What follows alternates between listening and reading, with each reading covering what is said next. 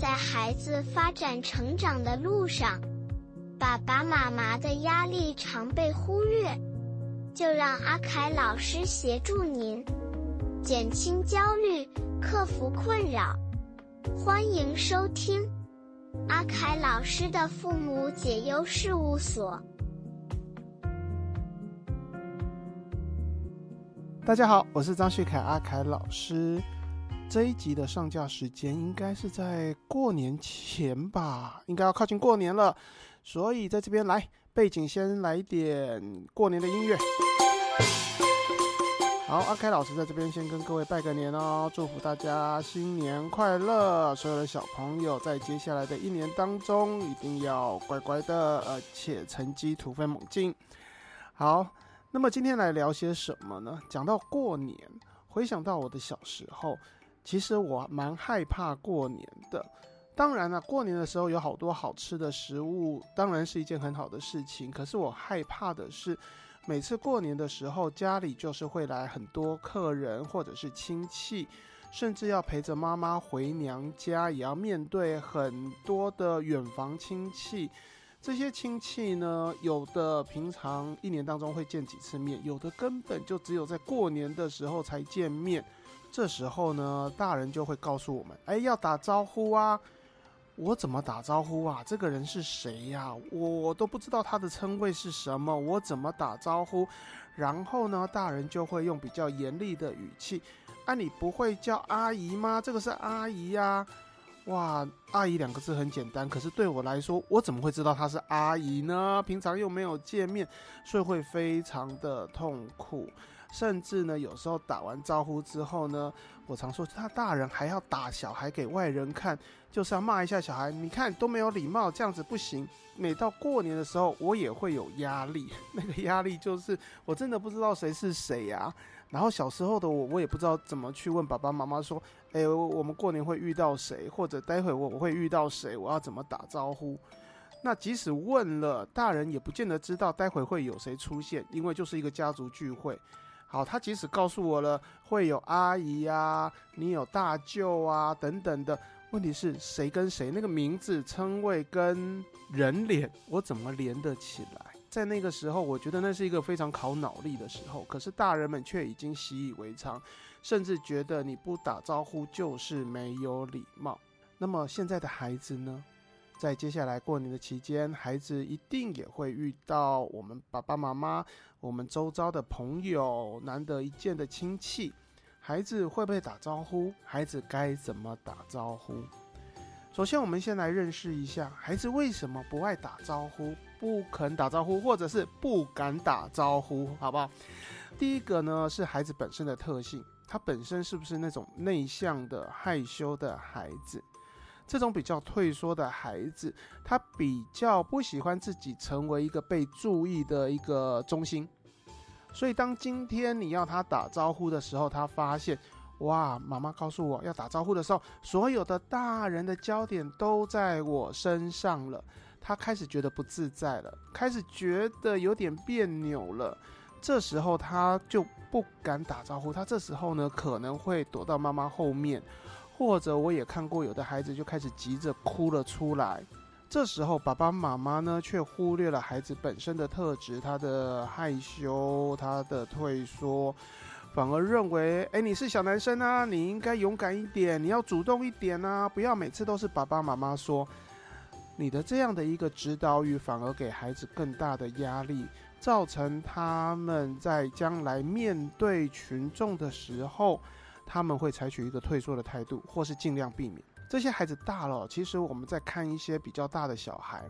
呃，从国小一直到大学生，我也看过，他们呢要上台发表的时候呢是比较退缩的。每到课堂上了，老师问问题，问这题谁会，有多少孩子会举手？哎，现在的孩子比较多了。在过去的年代，每个孩子都是不举手，最好老师不要叫到我。我们曾经调查过，去访问过几个孩子，真的发现他们的小的时候就是被大人逼的，你就是要勇敢说话，你就是要赶快去前面抢答，来赶快站起来跟大家说。可是它本身的特性就是我比较害羞，甚至它需要观察一下，结果就被逼着上台，这造成了他们压力的累积。所以在成长的过程当中，他为了要避免再产生压力，所以他会变得更退缩，甚至会去预防这样的情境出现，于是导致了连社交场合他都出问题，他就不敢去参加聚会啊，他害怕成为焦点嘛。所以呢，甚至有些你说一些大家都会参与的环境，即使是个别去做的，比如说投票好了，投票这件事情大家不过就是拿着你的证件然后去投票嘛，自己做自己的事情嘛。可是呢，他就会开始害怕了，会不会遇到熟人，尤其是回到自己户籍地，有没有可能遇到自己小学同学，然后别人认出你了，你还认不出别人，他就更害怕了。或者呢，他会害怕那些工作人员在跟他讲话的时候，跟他拿东西的时候，那都很正常的事情，可是他也会造成一种恐惧。所以这样的恐惧让他变得更退缩，然后呢，旁边的一些那种那种警察啦，或者是一些选务人员就会觉得这个人更奇怪。哦，其实没有，他们就是害羞而已。好，所以我们要先判断一下我们的孩子本身的个性，他是不是就属于内向的孩子。如果是这样的孩子，你在过年期间要面对大人要去打招呼，那么我会建议有没有办法清场哦，当然不是要刻意把别人就排开啦，就是呢呃，比如说今天呢带孩子，妈妈带孩子回娘家了，或者去拜年，那么可不可以在人少的时候赶快先打招呼，不要让孩子在那个大庭广众之下开始一个一个唱名，一个一个打招呼，这对内向的孩子来说，那真的是天大的挑战。那如果孩子不是内向，不是害羞，他有没有可能缺乏社交的一个技巧，这样的一个技能？比较小的孩子，他可能社交的机会很少，或者有人说因为少子化的关系，孩子面对的是什么，就只有自己的家人，亲近的家人，爸爸妈妈。学校呢也很少去跟别人互动的状况之下，老师如果还没有教他们去做一些互动的技巧的话，那么这样的孩子他就没有学会怎么去跟别人交流，去跟别人主动的打招呼，或者是主动的去问问题。这些人通常呢就是被动的，当有人问他问题的时候，他就回答，而且回答的内容就是很简短的哦，所以别人很难跟他聊天，因为他就是句号王哦，他的简单回答会让人家不知道怎么继续延续下去这个话题。所以面对这样的孩子，我们要知道他就是缺乏社交的技能。那这样的技能的缺乏来自于经验的不足，或者技巧学习的不够。那么要怎么样训练这样的孩子？这样的孩子的训练方式呢？其实最简单的方式，如果还小的小朋友，学龄前的小朋友，我就喜欢玩扮家家酒，跟孩子玩一些扮演游戏，这种角色扮演游戏，让他扮演不同的人，或者呢，就直接拿出一些器具哦，我有一堆那种跟食物有关的、啊，对，很多的甜甜圈啊。很多的餐点啦、啊、牛排啦、热狗啦、糖果啦，哦，都是模型。好，开始跟孩子扮演这种老板跟顾客的一个关系，一种互动。孩子可以轮流扮演老板或者是顾客。那么在这过程中，即使孩子扮演顾客，他开始学习我当老板时候的一些用语。换他当老板了，那就是他在复习刚才我当老板时候说的那些话。借由轮流的方式，孩子会学习到在这样的一个互动当中，他该讲什么？那么通常这样的一个关系，我会先从那些不认识、不熟悉的关系开始哦。在家里会出现的，你要他扮演他自己，然后你扮演爸爸，哎，感觉上有点奇怪，所以我都会用一些不熟悉的，或者是跟他去讨论。哎，我想跟小小朋友讨论，我们来扮演什么？即使要扮演小狗、小猫、小猪都可以，因为拟人化的结果都是要讲话。那过程当中，偶尔几句狗叫或猪叫声会变得很有趣，但是孩子也在有趣的状况之下变得没有压力。那么过程当中所经历过的这一些社交技巧，他反而比较容易学习的起来。那么比较大的小朋友呢，已经到了小学了，这样的孩子通常呢，爸爸妈妈就会比较常接到老师的一个建议，跟他观察的结果啦。因为他会跟爸爸妈妈说，你们家的小朋友好安静哦，下课呢都不跟别人玩，别人找他他会去啦，可是他好像不太会去主动找别人玩呢。然后呢，甚至我会发现他就是很安静的站在别人这个旁边哦，看着别人玩，好像在等待人家邀请他。那有时候老师会过去跟他说，哎，你可以主动去跟他们玩啊，孩子就开始不知道怎么去做哦，感觉上一开始感觉上会是一种退缩，但事实上是发现他不知道怎么开口。这样的孩子，我们在平常引导的时候就很容易直接跟他说，你就跟他们说啊，可不可以一起玩？这样的一个状况呢，呃，有些孩子可以成功，有些孩子会因为你的这样的一个直接的引导，反而让他觉得没有面子，反而出现压力。结果呢，你给他的指导语他没有接收起来，他会更害怕。所以一样，我也会用角色扮演的游戏，我们可以去扮演一些平常不存在的人，我可以去假造。比如说我跟孩子玩的时候，我曾经有一个小学生，呃，二年级了，然后过去的一年当中，上小学的一年当中呢，就是一个人下课就静静的坐在位置上，有人找他玩他会去，但是老师说他很快的又回到自己位置上，因为不好玩嘛，因为没有社交互动啊，别人去玩一玩，别人也觉得他不太好互动，然后就慢慢的不理他，把他冷落掉了，然后孩子就乖乖的又回到位置上。好，这个二年级的小男生做了什么？我开始跟他虚拟一些人物，我跟他说，哦，我今天扮演小张哦，小张是谁？小张当你的同学好不好？他是你班上的同学，你觉得他要坐在哪里？哦，坐在你隔壁。他是一个胖子吗？跟我一样胖的吗？哦，不是，是一个很瘦的人。然后呢，他怎么样怎么样，跟他去做一个人物的设定，然后他也可以扮演别人，我也不要他去扮演自己，因为扮演自己他就会想说我到底是什么样的一个人哦，自己的那个人设那个包袱太重了，反而放不开，我就让他去扮演别人。好，他扮演了一个小胖子，扮演了一个很爱讲话，他自己说的哦，他扮演一个很爱讲话的小胖子。我说好，那你等会要讲很多话哦，让我没有办法讲话，你就赢了哦。哇，孩子喜欢比较，喜欢比赛，对不对？所以呢，他就觉得嗯，好像蛮好玩的。所以我就开始跟他玩了，我开始跟他说，哎、欸，我们来玩游戏。然后呢，他一开始就只有说好，我们来玩，要玩什么？然后我就提示他，哎、欸，你讲的话比我还少哎、欸，好，你要讲话比我多哎、欸，你要怎么做？慢慢的引导他。我后来又来一次，哎、欸，来，我们来玩游戏吗？他跟我说不要不要玩游戏，我们来玩扑克牌吧，你去找扑克牌来，你要赶快去找扑克牌。然后就讲了一堆，虽然里面有一些是废话重复的话，但是呢我就觉得他已经比较能够放得开了。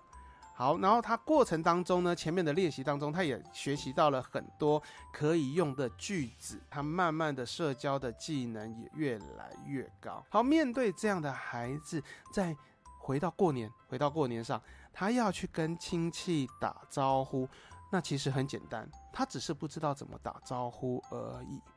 那这样的孩子通常会出现在的是，他不知道过年要讲什么话。过年嘛，难免就是要讲一些吉利的话啊。所以对孩子来说，尤其啊是年纪越大的孩子啊，他们如果没有经过训练或有这样的经验哦，他们会更害怕讲这些吉利话。通常孩子们会认为哦，就是一些成语吧，他们呢就知道要用成语，可是又慢慢的会发现，好像不是所有的成语都可以用啊。对孩子来说，他不知道可以说什么，更何况这些吉利话一年才用一次，今年教了，他明年不会记得，你千万不要跟孩子说，哎，去年我有教过你啊，你怎么忘记了？呃，很容易忘记的啊，平常又没有复习，怎么会记得？你不要说隔一年了啊，你说连考试、月考这些东西考完就忘了，孩子怎么可能记得住？对不对？哦，有用的东西才会记得住，一年用一次的大概记不住。怎么帮助孩子？第一个，这个时候呢，如果你的孩子呃还是喜欢玩手机的话，或者您也允许他滑手机的话，不如上网搜寻一些拜年的影片。找一些跟他年纪相仿或者是年纪比较小的小朋友用的一些词语，我有找过有一些过年可以用的这些拜年的影片。好，那么孩子在从中就可以学到一些社交技巧，毕竟他也看到别人怎么拜年，要讲什么话。第二个，直接给孩子最简单的拜年的语言，最简单是什么？新年快乐就好了嘛。再来第二个是什么？因为新年快乐如果别人讲了吼，他在讲他也觉得有点尴尬，所以要给他大概两三个。好，第一个新年快乐，第二个恭贺新喜，对不对？再来再来，呃，今年是龙年，那就龙年行大运。好，三个够用了。大家呢只是要让孩子有打招呼，表现出礼貌，呃，也不会考大家一定要讲跟别人不一样的，或要讲特别特别有意义的等等的哈。所以大概准备个三个就可以了哈。通常我自己教孩子就只有新年快乐，然后恭贺新喜，对对对，然后孩子就会觉得很好玩，然后慢慢的他就会发现讲完之后他就可以怎么样拿到红包，那个红包是很棒的增强物，所以慢慢的他会发现主动打招呼主动拜年好像不错。第三个刚才有稍微提到的，孩子会担心说错话、哦、他会害怕我今天呢不单单是什么我的这个吉利的话吉祥话说错，还有可能是什么称谓叫错，有没有？叔叔叫成阿伯的婶婶或者是舅妈，哇，这个真的我们台湾人的这些称谓还蛮复杂的，所以会不好去做一个分辨。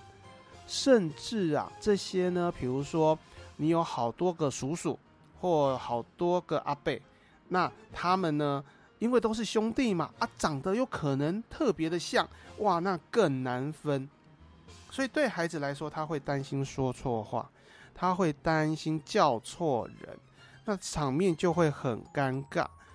呃，但是近几年，当然疫情的关系，大家互动比较少。应该说疫情前，我发现哦，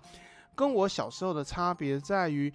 大人们比较已经知道了孩子会有这样的状况。我想整个时代的演变，然后大人们已经自己也曾经有这样的一个叫错人的经验吧，所以比较能够同理孩子的表现啦。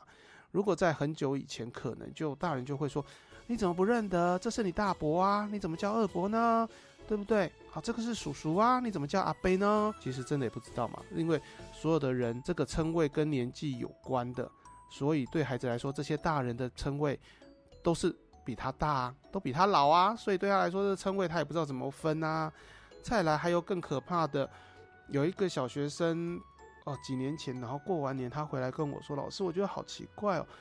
我知道那个那个我去去妈妈去阿嬷家外婆家啦，然后呢那些舅舅阿姨我知道，可是他们叫我要跟那个一个宝宝要说这个宝宝也是你舅舅，哇，这个辈分怎么分出来的哈？孩子也会有点混淆了。随着孩子成长，慢慢的讲给他听就可以哈。呃，去了解这个称谓，其实也是一个蛮好的一个逻辑的训练。好，回来，孩子会担心讲错话、叫错人，该怎么办？刚才说了，我们已经知道了，不要在当下给孩子一些很严厉的指正哦。其实有时候含糊带过去，那也就算了。对，我也遇到过有主动的小朋友，在打招呼之前会先问你是你是阿伯还是叔叔还是舅舅，哎，这样子问其实不错，因为我发现大人就会哄堂大笑，其实还蛮热闹的，那孩子只要不觉得尴尬其实也没关系。那么我们该如何处理呢？面对这样的状况，那么我会建议，其实真的就哎，反正现在手机发达了，然后呢在过年前呢，我曾经呃带着一个妈妈，我们要帮她的孩子，帮她那个儿子哈、哦，可以叫对人，做正确的招呼。我请妈妈在过年前呢，先准备好这些亲戚的照片，很简单嘛，反正有脸书啊，有 I G 啊，有 Line 啊，都可能会有大头贴，那么就把这些人的照片就抓下来，然后呢带着孩子认识这些人是谁。当然，我跟妈妈说，现场一定会出错。毕竟孩子记忆这个人的点到底记忆什么，可能照片的那个人戴着一个帽子，结果他实际看到这个人没有帽子，他就不认得，或者他记得这个人有个痣，但是呢这个人呢今年当中去把他的痣点点掉了，所以也看不到了，所以就认不得了哦。所以当下妈妈可以给一些建议，一些提示。怎么给提示？除了让孩子自己主动打招呼以外，我们要去观察，如果孩子在打招呼之前有点停顿了，有点迟疑了，表示他有点不确定这个人应该叫什么，或者不知道该讲什么话了，我们不妨就直接很名正言顺的告诉孩子就可以了。当然你不是跟孩子说，哎，这个是你二舅啊，跟二舅打招呼，孩子会觉得奇怪，会觉得有点尴尬，好像我明明知道啊，你干嘛告诉我？哦，他一定跟你反驳，对不对？好，那怎么办呢？你只要轻轻的提示孩子，来，我们来跟二舅打招呼，哦，这样就可以了。哦，直接的引导孩子，然后他就从你的这个指导语里面就听到了这个人是二舅。甚至有的孩子需要你整句的一个提示，来跟二阿姨说新年快乐，哎，孩子就知道了，二阿姨新年快乐，他就知道怎么拜年了。大人当然我刚才说的可能给红包或者称赞他，或者大人会说，哇，你今年怎么长好高，哇，你今年穿的衣服好漂亮，孩子都得到成就感。这时候妈妈请你注意到别人给孩子的一个称赞语是什么，之后可以带着孩子回顾，哇，你跟二阿姨说新年快乐，二阿姨说你怎么长高了，有没有，你真的长高了耶，很棒啊，对不对？你有努力的去做运动等等的。所以对孩子来说才会慢慢的提升他的一个主动的意愿去打招呼去拜年。再来再来第四个，环境的不熟悉。过年的时候我们不要说家里有些其他的布置好了，客人来了，这整个环境就是不一样，因为有他不熟悉的人出现了。那更不用说今天呢，你可能回到乡下，回到老家，回到妈妈的娘家去，那不仅有不熟悉的人，甚至还有不熟悉的环境，对孩子来说他开始处在一个焦虑的状态。我整个环境都不熟悉，然后你们又要做什么事情，他会害怕别人给他的一点点的提示或者建议，他不知道该怎么去做。比如说到了外婆家，然后呢，那个妈妈说，哎，去帮忙拿筷子啊，我们要准备吃饭了，帮忙放一下筷子。筷子是很简单的东西，问题是那是别人家，别人家的筷子放哪里，我怎么知道？对不对？一年才来一次，我怎么知道？然后妈妈就开始说，啊，你不会看哦，就在旁边啊，那个、那个、那个、那个篮子上面就是很多筷子啊。真的不知道，有些孩子对环境的不熟悉，加上内向害羞，加上害怕做错事，他即使看到的筷子他也不敢拿，因为他不知道那个筷子是拿来吃饭的，或者是拿来做别的事情用的。所以对孩子来说，有没有可能啊，我们先提前让他适应环境。在过去呢，我会建议，比如说要去客人家里，或今天妈妈要回娘家了，或者要去别人家做客，有没有可能提前一点到？所谓的提前一点是，如果今天的客人啊只有你们，那那就算了。如果是还有其他人，就是大家那个陆陆续续的，就像是到外婆家啦，哈、哦，妈妈要回娘家啦，哦，陆陆续续的回去的时候，我会建议呢，可不可以早点到？至少一去的时候人不多。然后先熟悉环境，熟悉人，然后慢慢的别人进来了以后，那可以只要去认识这个后面进来的人就可以了。这样的事情让我想到，其实我在一些聚会的时候，或甚至一些会议的时候，我会提早到。刚才说了嘛，我小时候就害怕这种过年的时候打招呼的事情嘛。所以今天呢，遇到一个比如说有一个会议的时候，我知道会有很多人，然后这些人我都不认识，我会提早到。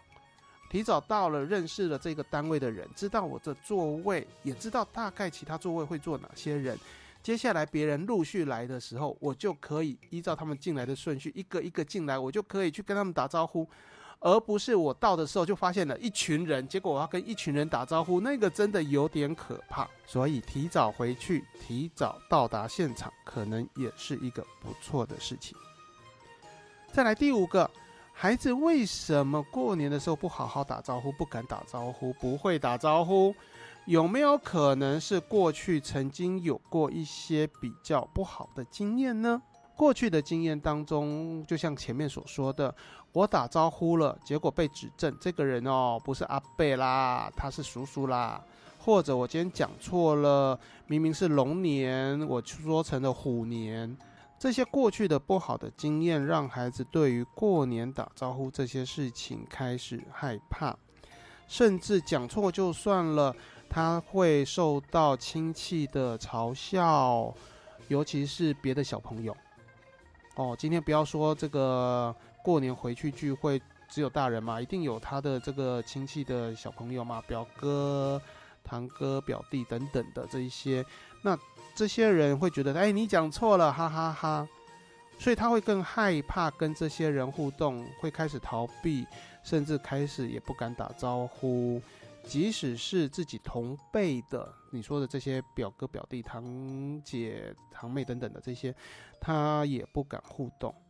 所以他就回到那种在学校一样，有没有？整个人退缩起来，坐在那个位置上。大人们不会觉得孩子是有状况的，他只是觉得哦，大家太久没见面了，不熟嘛，等一下就熟啦，来来来来，你去跟大家一起玩。如果大家玩的齁是孩子熟悉的游戏，呃，可能会比较 OK 一点。如果大家玩的是孩子不熟悉的，我怎么去跟别人玩？人都不认识了，还要玩我不熟悉的游戏？等会呢，他们会觉得我应该会玩，然后我玩错了，他们又会笑我。当然，我刚才有愣住，对不对？因为在我自己孩子身上发生了一个。我就鼓励我的孩子去跟这些亲戚玩，然后玩的是我孩子会玩的游戏，结果对他融入了，但是因为他很熟悉这个游戏，所以他想要主导这个游戏，结果他还是被这个团体踢出来，还是被他的这一些表哥表弟踢出来，因为大家不想照他的规则来玩哦，所以这个时候就要另外引导他，告诉他，我们先试试看，我们先听他的他们的这些规则，你跟他们玩一次，然后等会来找我，我们来讨论一下怎么样的规则比较好。过年期间啊，爸爸妈妈老实说好像也不能太轻松，对不对？要随时去注意到孩子的改变，孩子的状况，孩子有什么不安的情绪，或者甚至孩子是不是愿意去吃这些东西，有没有孩子去别人家里哦，或许有些东西他平常没吃到，哇，他就吃很多很多，那也要担心；或者他不熟悉，他就不敢吃、不敢夹，那也是一个状况啊、哦。所以爸爸妈妈，我们要提早做好准备哦。比如说刚才说的，可以借由脸书开始跟大家联络。哎，我会建议哦，先找这些亲戚里面哦，可以跟孩子可以比较有强连结的人哦，比如说跟他同一辈的。然后我们借由这个手机啦、平板啦，先做一些视讯上面的联络啦，或者讨论啦，或者你今天可以带孩子熟悉的游戏回去，然后跟大家一起玩，让孩子本身就是这个东西就是我拿来的，我邀请大家一起玩。当然这个邀请可能是爸爸妈妈帮忙说的，但是呢，大家会觉得，哎，反正我们来玩嘛，然后就会开始听他规则，然后听着他的指导，然后开始玩。孩子会觉得，哎，这些人是可以在一起的。过程当中，孩子当然就打成一片了、啊。那个，哎，不是说真的打架啦，就是那个大家会很和乐的一群呐、啊。然后彼此之间就开始有人会说，那我们再去玩什么？哎，孩子也会跟着大家一起去，那个状况就可以缓解。最后，打招呼这件事情是不是真的那么重要？礼貌很重要，可是礼貌是不是一定都用语言出来的？我自己总结出来了。今天如果我到了一个环境，这边有好多的亲戚，好多的客人也好，好多人我都要打招呼了，这些人我都不认识。第一个，我可以直接说大家好。第二个，过年时间，那就直接刚才说的那个祝贺语啊，哦，大家新年快乐，大家恭喜发财，哦，这样就可以了。真的要一个一个来吗？有点可怕。这个一个一个打招呼哦，我真的建议爸爸妈妈就直接给孩子一些引导，你做事先的准备，让他们去看照片，知道这是谁，或者现场直接给他引导。来，我们跟大伯打招呼，我们跟二阿姨打招呼，这样子孩子比较不会有压力。打完招呼以后，对孩子来说，他就是打招呼哦。他跟二阿姨打完招呼之后，接下来他不会记得这个人是二阿姨哦，他不见得会记得哦，所以你不要跟他说，哎，好，哎，你把这个苹果拿去请二阿姨吃，孩子会愣住，然后你就跟他说，二阿姨不是刚才你有打招呼过吗？怎么忘记了？真的会忘记，因为人太多了，人太多了，你还是给孩子一些指引吧。对孩子来说，当下他真的在一个不熟悉的环境，还有不熟悉的人的当中，他真的不知道该怎么做。他唯一认识的可能就只有爸爸妈妈。那么我们如果不给他支持，孩子会更慌。所以我们要仔细观察孩子在过年期间遇到很多人的时候的表现，并且做适当的引导。那么这个过年呢，孩子会很心安很快乐，爸爸妈妈呢也不会那么焦虑了。 OK， 至于要不要认得这些人？我就会建议啦，不要只有过年才有亲戚的往来嘛，平常的时候就带着孩子去跟亲戚聊一聊，让他们多一些互动。过年的时候，孩子自然而然就认得这些人，他的压力也不会那么大了。最后再说一次，新年快乐！希望这一年大家都可以快快乐乐、平平安安的。好，就到这边咯，我们下一次再见，拜拜。